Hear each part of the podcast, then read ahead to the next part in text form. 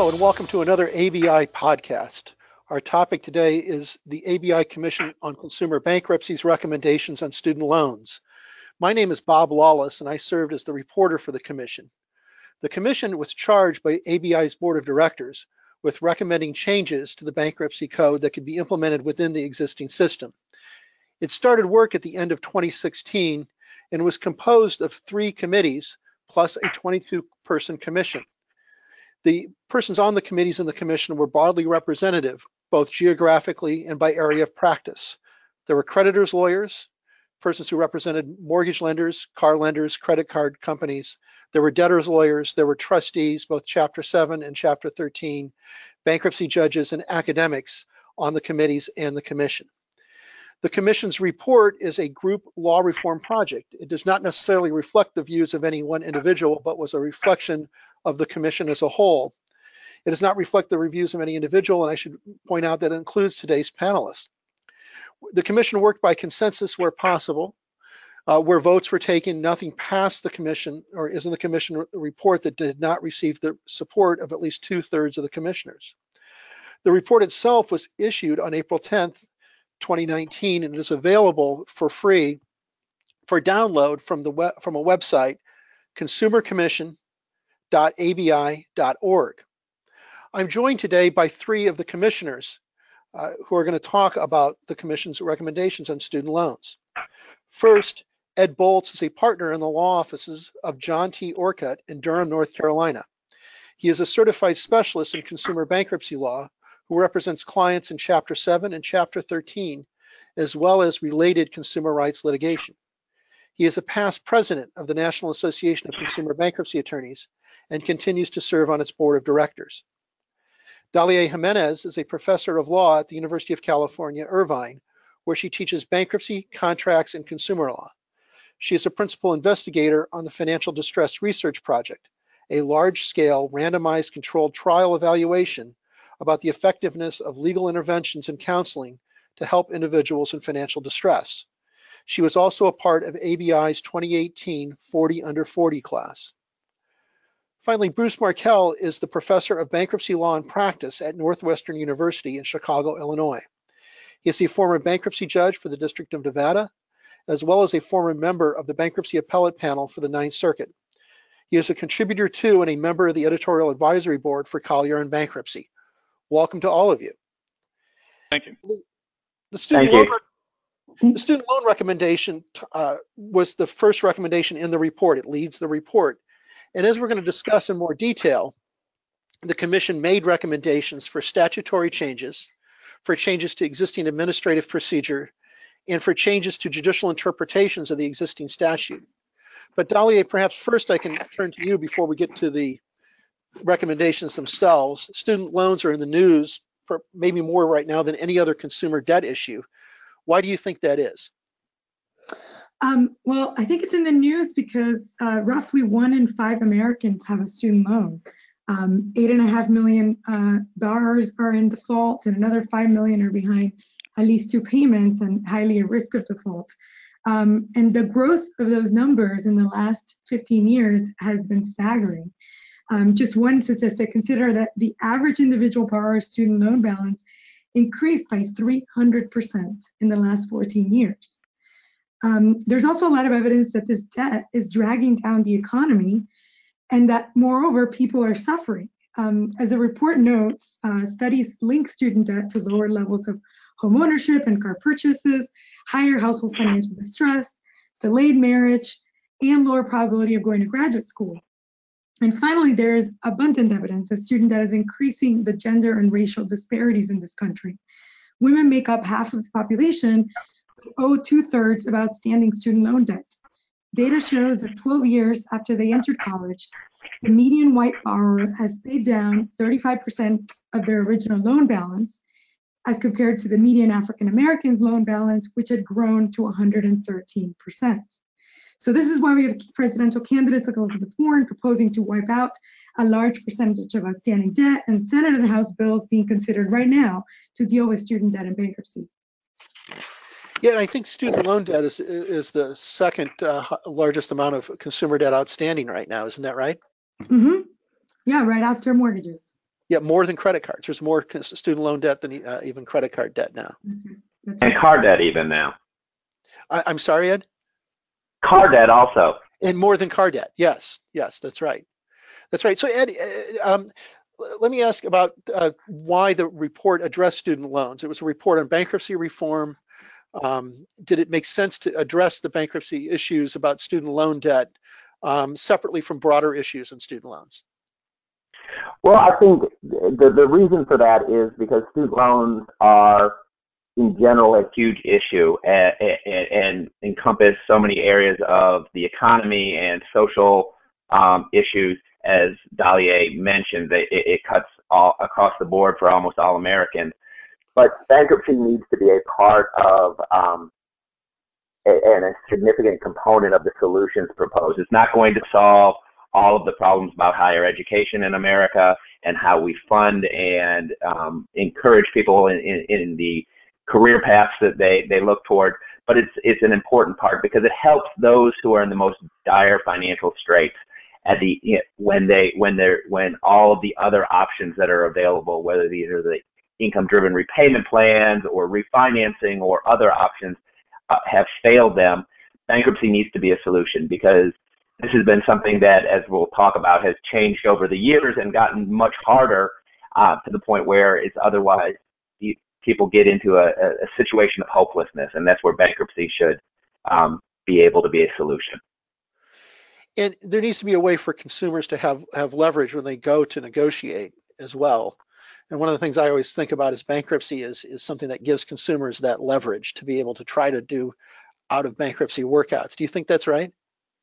I think that's absolutely right because as as despite what there often are fears that people will skip merrily into bankruptcy without any consideration for for my clients, the people I see day in and day out, bankruptcy is really their last option, but it is it needs to be a, a viable option because it keeps all of the parties honest and it it, it stops the the whether it's the Department of Education or a private student lender, it it it, it eventually stops them from attempting to collect on debts that are otherwise never going to be paid on.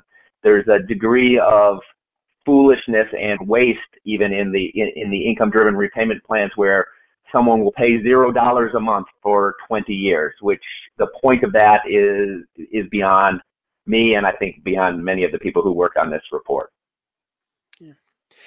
So maybe we could spend a moment before we get into the report's recommendations about how the law should change to what the law is right now. And and, and Bruce, I was hoping maybe to turn to you to, to for a, a, an explanation of what the current rules are for student loans and bankruptcy, and as well as maybe how those rules have changed over the years. Uh, sure. Um, well, the rules actually are, are, are simple to state, but probably difficult to uh, apply in, in, a lot of cases. I mean, the focus of all of the student loan um, concern in bankruptcy focuses on a particular section, 523A8. And because that's in Chapter 5, that means it's going to be applicable to Chapter 7 debtors, uh, Chapter 13 debtors, even Chapter 11 individuals. Um, and it also, um, because it is not contained in 523C, uh, again, just to be technical, it means that the dischargeability or non dischargeability is something that can be determined not only in bankruptcy court, but state court as well. So, what it does, to get back to the actual rules, 523A8 says a student loan, either made by or uh, guaranteed by a governmental unit, or any qualified educational loan, which includes private educational vendors, is non dischargeable in bankruptcy unless uh, it imposes an undue hardship on the debtor and the debtor's dependents. Um, and so, the in terms of the leverage that you were talking about earlier, the only leverage that debtors really have is to try and indicate an undue hardship. And as we'll talk about now and, and later in the podcast, uh, that has been the subject to a lot of varying interpretations as to what undue hardship means. And uh, the heart, or, or at least one of the key parts of the Commission's report, is is how we think or we thought that this provision should be interpreted going forward. And I'll kind of have some comments on that later in uh, the podcast. Now, the leverage issue has actually been shrinking over time. Um, you asked about how the rules have changed over the years. Well, when originally, when, uh, well, uh, we can go back a long time, but I'll start with the 1978 code. Originally, there there still was an undue hardship, but there was also a five-year limit. That is to say, if any educational loan was over five years, um, it could be discharged. Congress then extended that to seven years uh, in the late 80s, early 90s, and then zero. In addition, originally student loans were dischargeable in Chapter 13 under the super discharge. That has been taken away as well. And finally, in 2005, up until 2005, 523A8 just covered loans, um, generally speaking, by governmental units or that were guaranteed by governmental units or made uh, by the institution itself.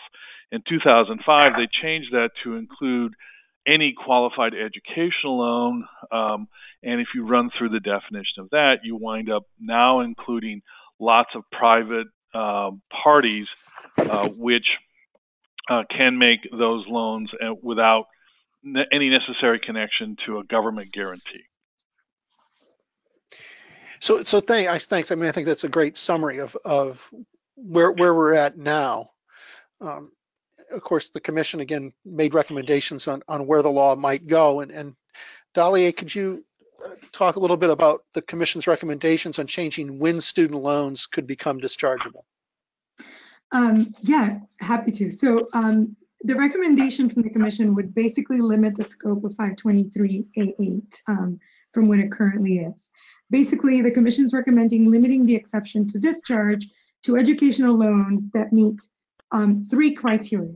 One, that they were made, insured, or guaranteed by a governmental unit, such as a state or, or the federal government, um, so no private loans. Um, two, that they were incurred for the debtor's own education, um, so no parent plus loans, for instance, would be covered by this uh, presumption of non-dischargeability. And three, that they first became due less than seven years before the bankruptcy case was filed, in, regardless of suspension of payments uh, for forbearance, deferment, or any other issues. So kind of going back to the 90s, um, as uh, Bruce was saying. Um, and so loans meeting these three criteria would be presumptively non-dischargeable, but also like in previous iterations of 523A8, a debtor could become that overcome that presumption by a showing of undue hardship. Yeah, so why seven years uh, for the presumption of non-dischargeability? Um, so seven is sort of like a, a, very significant number in many religions and other things. And I want, and, and it was the last um, uh, number in the statute before, you know, before it was um, taken away. And so this was a compromise, really. Um, you know, as you mentioned, Bob, the, the, commission was made up of a very representative um, uh, group between professionals who represent business and consumer interests, various parts of the country, et cetera. So I think we, you know, we we um, there were a variety of opinions.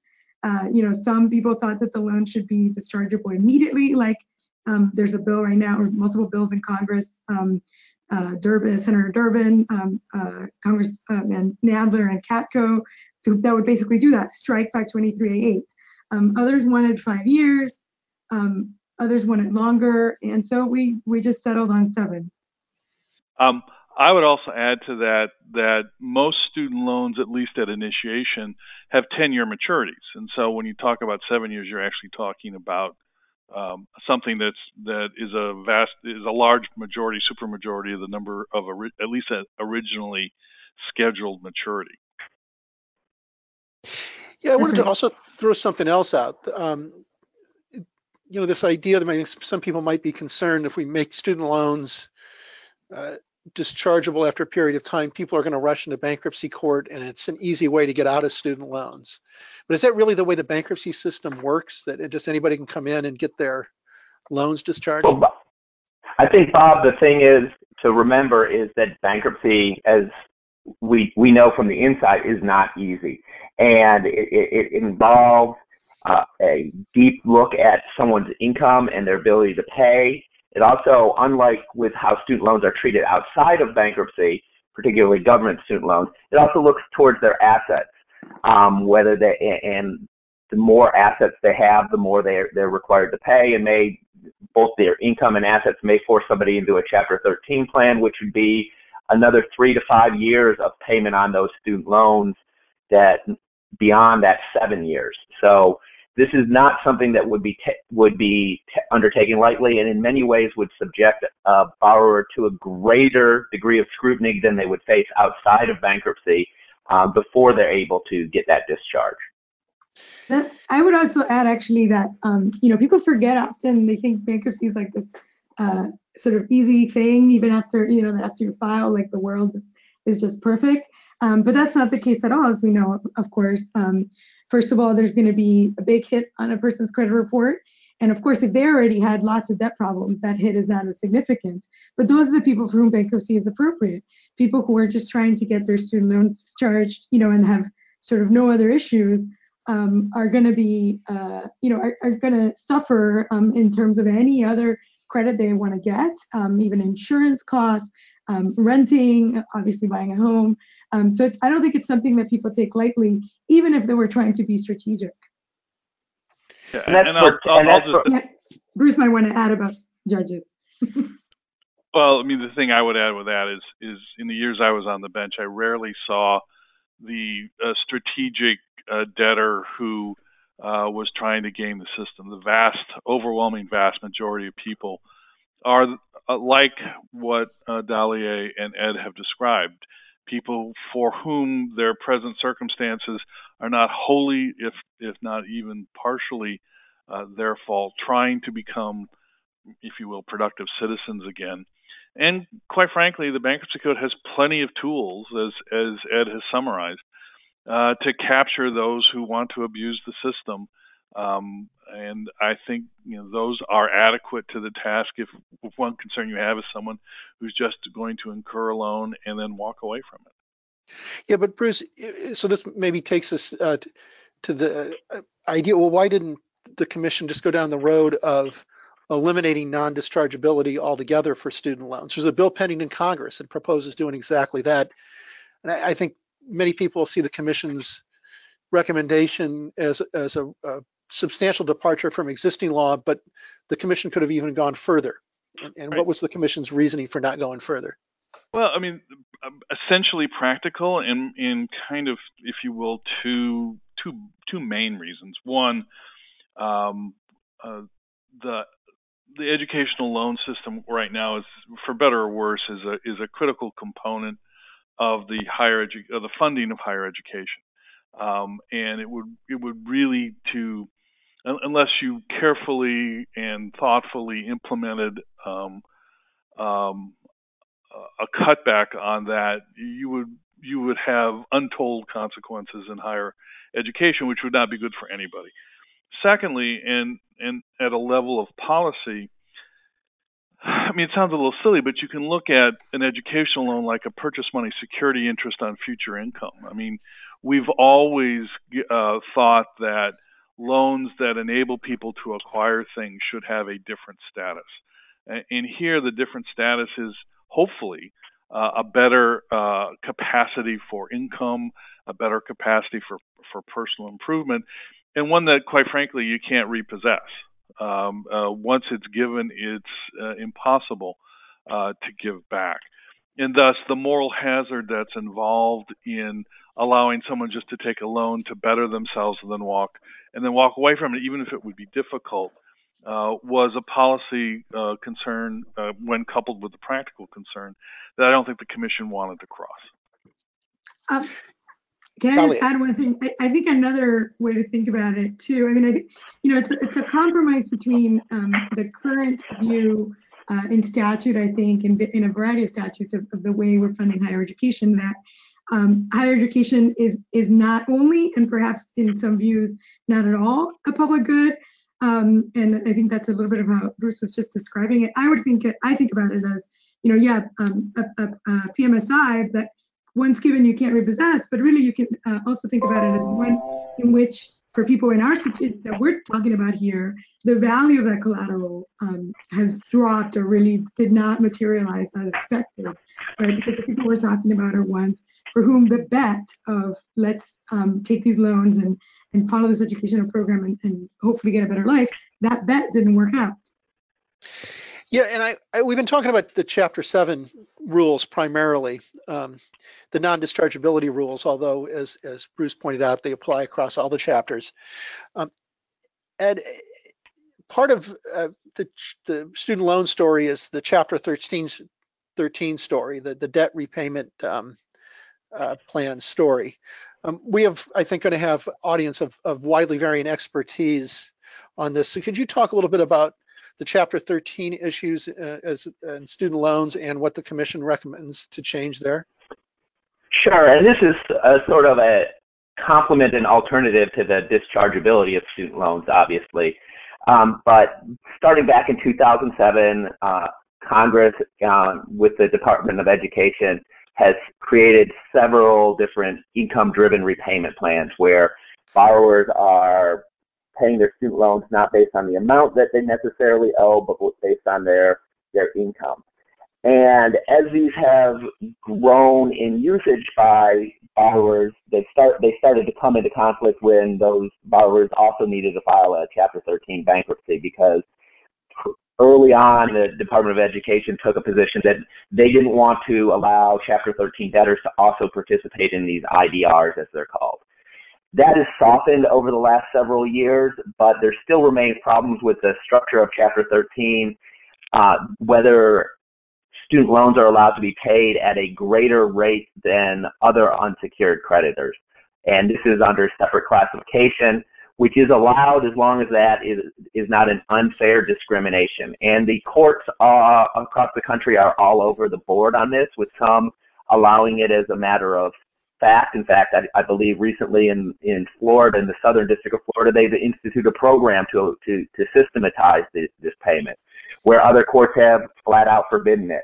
And so one of our recommendations relates to this is that it would um, get past the separate classification difficulties by suggesting that student loans should be treated as a new priority, an 11th priority under the bankruptcy code um, but that those would be just like assigned domestic support obligations, which are child support and other uh, claims like that that have been assigned to a state government from the from a parent instead. Those are allowed to be treated as a priority, but are not required to be paid during the length of a Chapter 13 plan, unlike taxes, for example, which have to be paid when they're a priority claim. This would allow debtors to propose to pay their student loans in full if they could eh, eh, afford that, to perhaps pay according to the income-driven repayment plan if they could afford that, or not pay pay them any better than the other unsecured creditors with whatever the balance is surviving. And the point of this would be to allow Chapter 13 debtors to make progress towards the forgiveness or cancellation that comes with the income driven repayment plans. And that comes at, depending on the type of employment, after 10, 20, or 25 years for the borrower. Yeah, and so now if I can move us to thinking uh, away from the statute um, and the statutory changes to uh, recommendations the commission makes at the administrative level. Uh, we've been talking about changes that the Congress would have to enact. Congress would have to uh, make some the amendments we've been talking about. But until Congress does act, there's a lot that the Department of Education could do. And the Commission suggests the Department of Education adopt some bright line rules in administering uh, the current law. Uh, Bruce, could you talk a little bit about what the Commission's recommendations are as to these bright line rules? Sure. Um, the the idea here, as I kind of indicated earlier, that the current statute has an exception to the non-dischargeability for undue hardship, and it has been kind of talked about on on this podcast. That's not exactly the uh, a clean standard that can be applied. Lots of people have different ideas, and we'll talk about that a little bit more. But you know, especially with the Department of Education, uh, with those um, government-backed loans, they have positions, and as as Ed has indicated, they've kind of come up with in, income uh, dependent uh, repayment plans. What the commission said is that listen, there are lots of people in this game. There are lots of people who um, are are interested in terms of the programs, particularly the Department of Education. But when it comes to bankruptcy, bankruptcy being the kind of the total solution for an individual's uh, uh, problem, uh, financial problems, that one of the things that should happen is that there should be some bright line rules applicable to creditors with respect to the presence of or the um, the discussion of undue hardship. And the commission report came up with two basic uh, guidelines one based on disability determinations outside of bankruptcy, and one based on, if you will, poverty based guidelines or at least the debtor's income. The first, uh, we know that the Social Security Administration and the Veterans Administration um, have uh, under their charge the the that you know they find upon uh, individuals' requests that people are disabled and that disability uh, entitles them to various benefits. Well, the first thing the, the commission uh, report suggested is that if they get um, disability benefits under the Social Security Act or 100% disability rating uh, from the Department of Veterans Affairs, that should be a bright line rule that there is undue hardship. I mean, at that point, you back off. You don't. You say, okay, it's undue hardship. It will be dischargeable because there's been a determination by an outside agency as to the ability of the individual to go forward. Uh, with respect to the poverty-based guidelines, it's a little bit more complicated, uh, but in essence, the uh, as a kind of a working rule, again going back to the seven-year uh, notion that Dalié talked about. If the average household income for a debtor over the last seven years has been 175 percent of the federal poverty guidelines or less, then there is undue hardship. And again, um, for purposes of background, for a, a household of one, 175% of income is about $21,245 a year not exactly a princely sum. So even at 175% of the federal poverty guidelines might sound like, oh, you're going way over the poverty guidelines. It's not a it's not a great amount.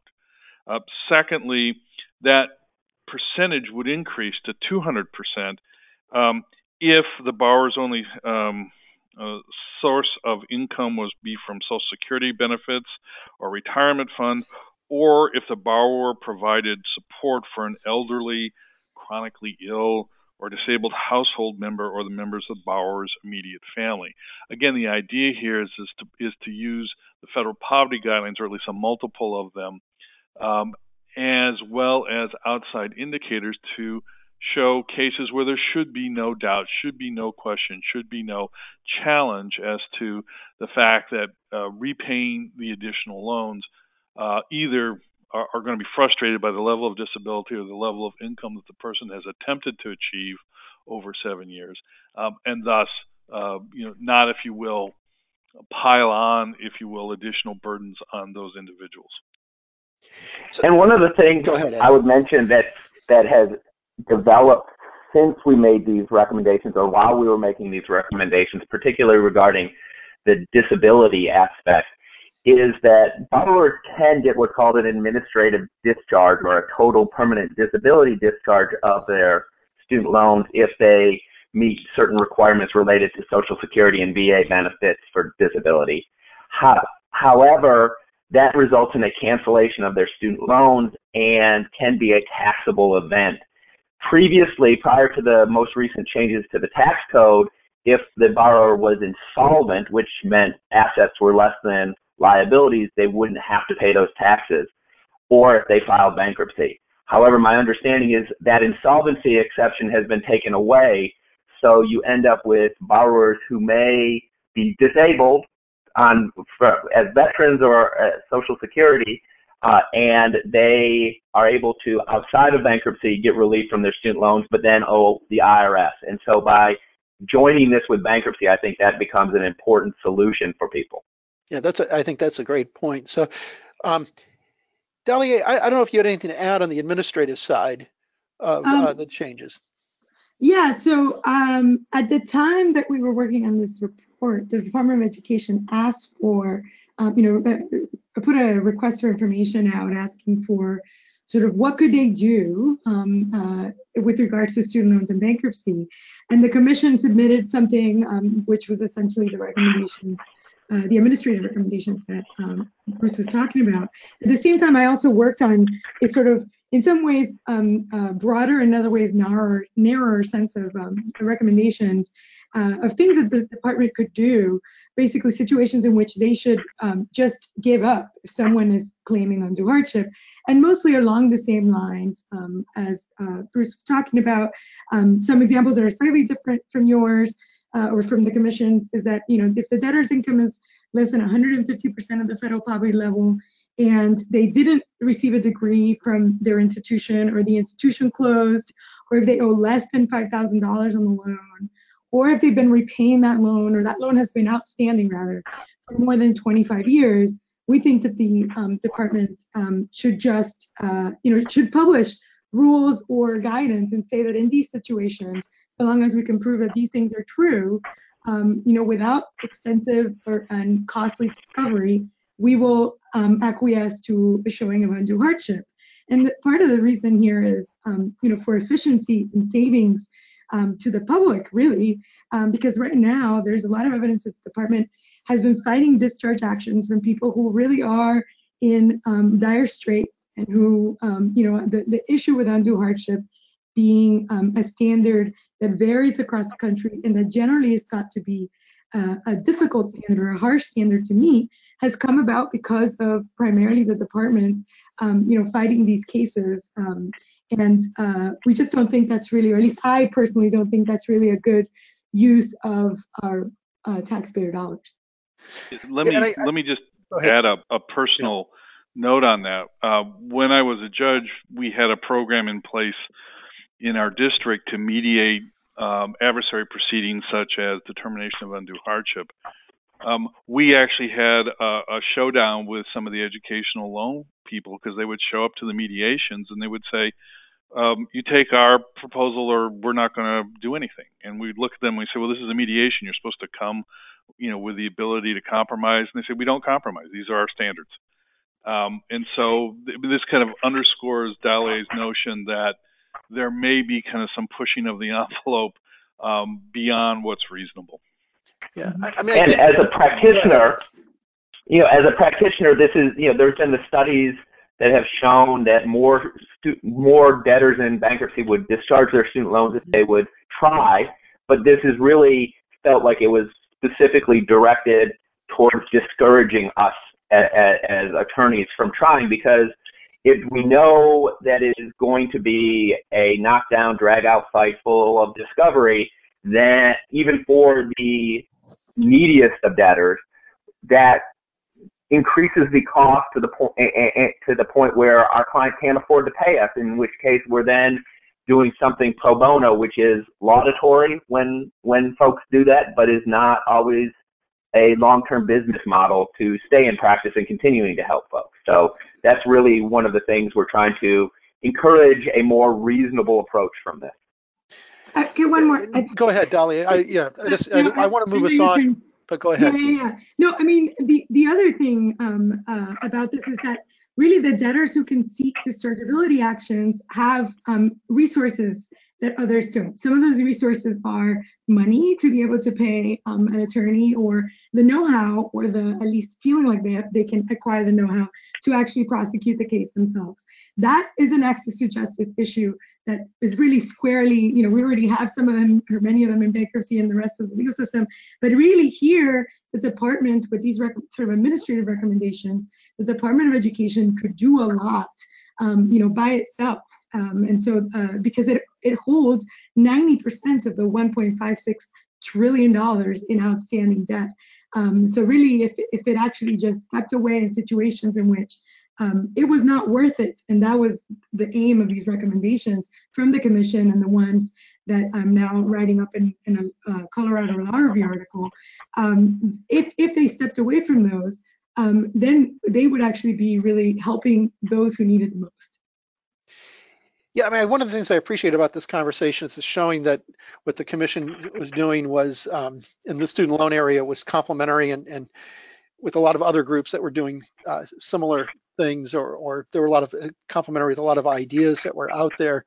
And the commission came to, together as this diverse group of experts and issued these recommendations. And that uh, takes us to, to the kind of the last point I wanted to talk about was the, what we kept referring to as best interpretations of the existing statute. And I think the commission recognized there were lots of ways and lots of places, not just with student loans, um, where there was ambiguity in the existing law.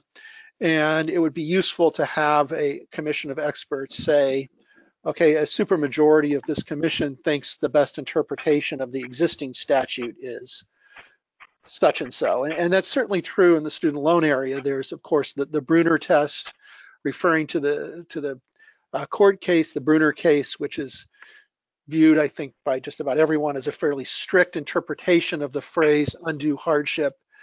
Uh, we don't have time probably to get into all the details of the Brunner test, but the commission considered the Brunner test, but it didn't recommend abandoning the Brunner test. Um, Bruce, I wondered if you could talk a little bit about what the commission suggests courts should do, again, under the existing statute in the absence of a congressional change, and, and uh, what the commission recommenda- recommendation was about implementing the Brunner test.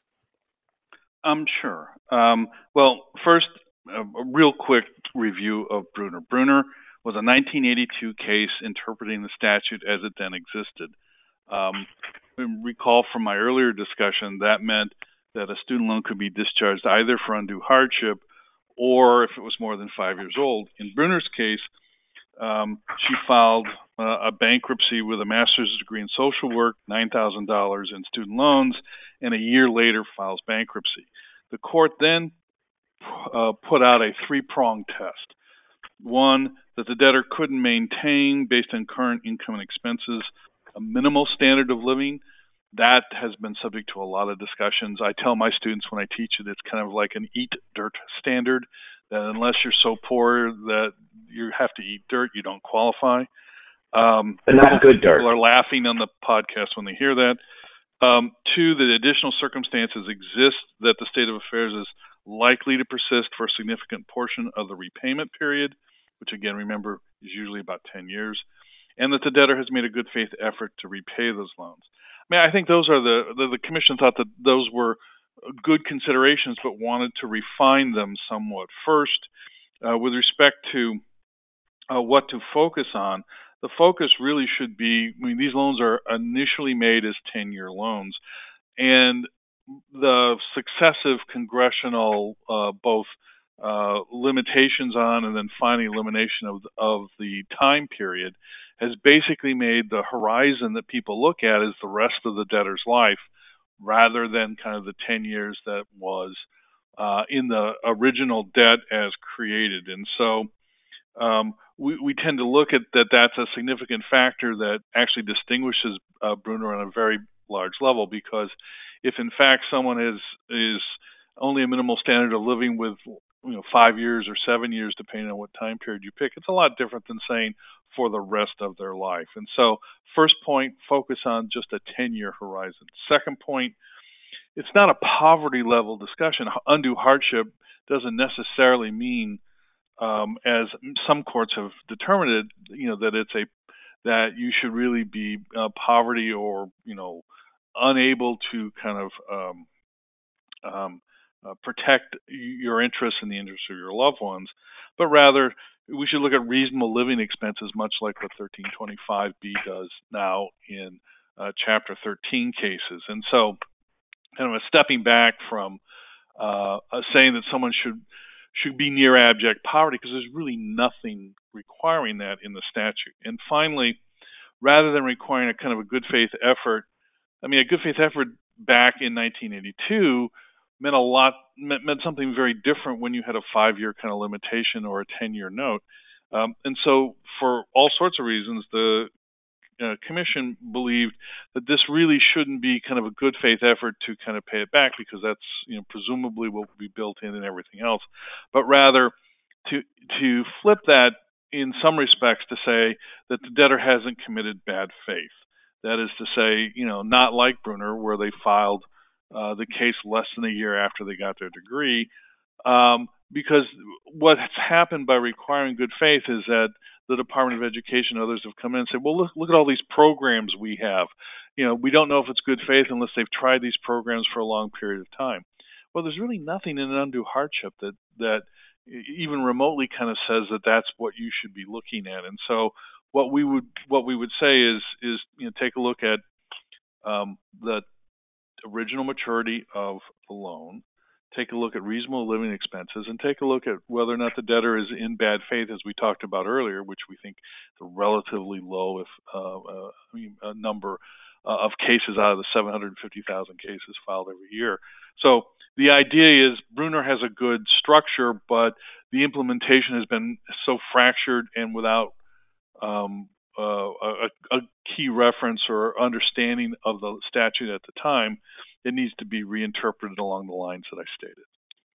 Yeah, and and uh, as we mentioned, there's a lot of um, best interpretations, recommendations in, in the commissioner report.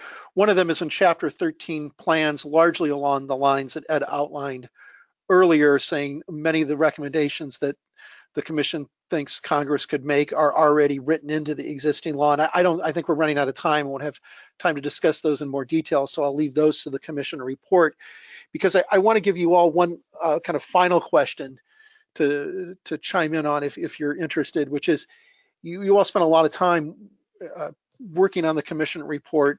Um, all four of us on the call can attest to the number of, of meetings we all attended and, and the like and the time we put in.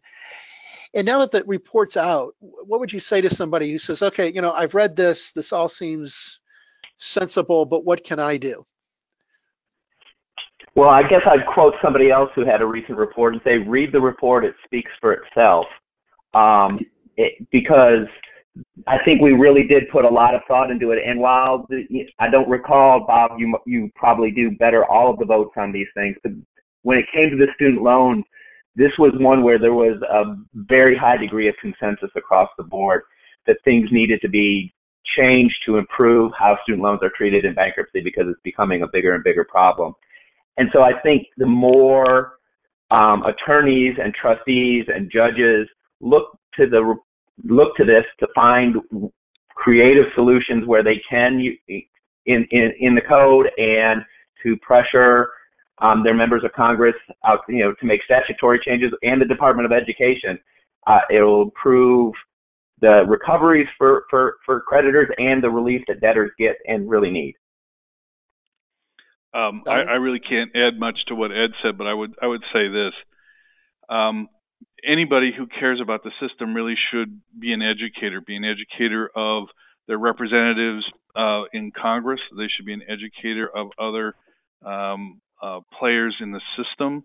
Um, and if they're a judge, they should be an educator with respect to how the system should work. That is to say, even if we don't have the congressional changes we suggested, which, quite frankly, I'm a little bit skeptical that we'll get through this Congress.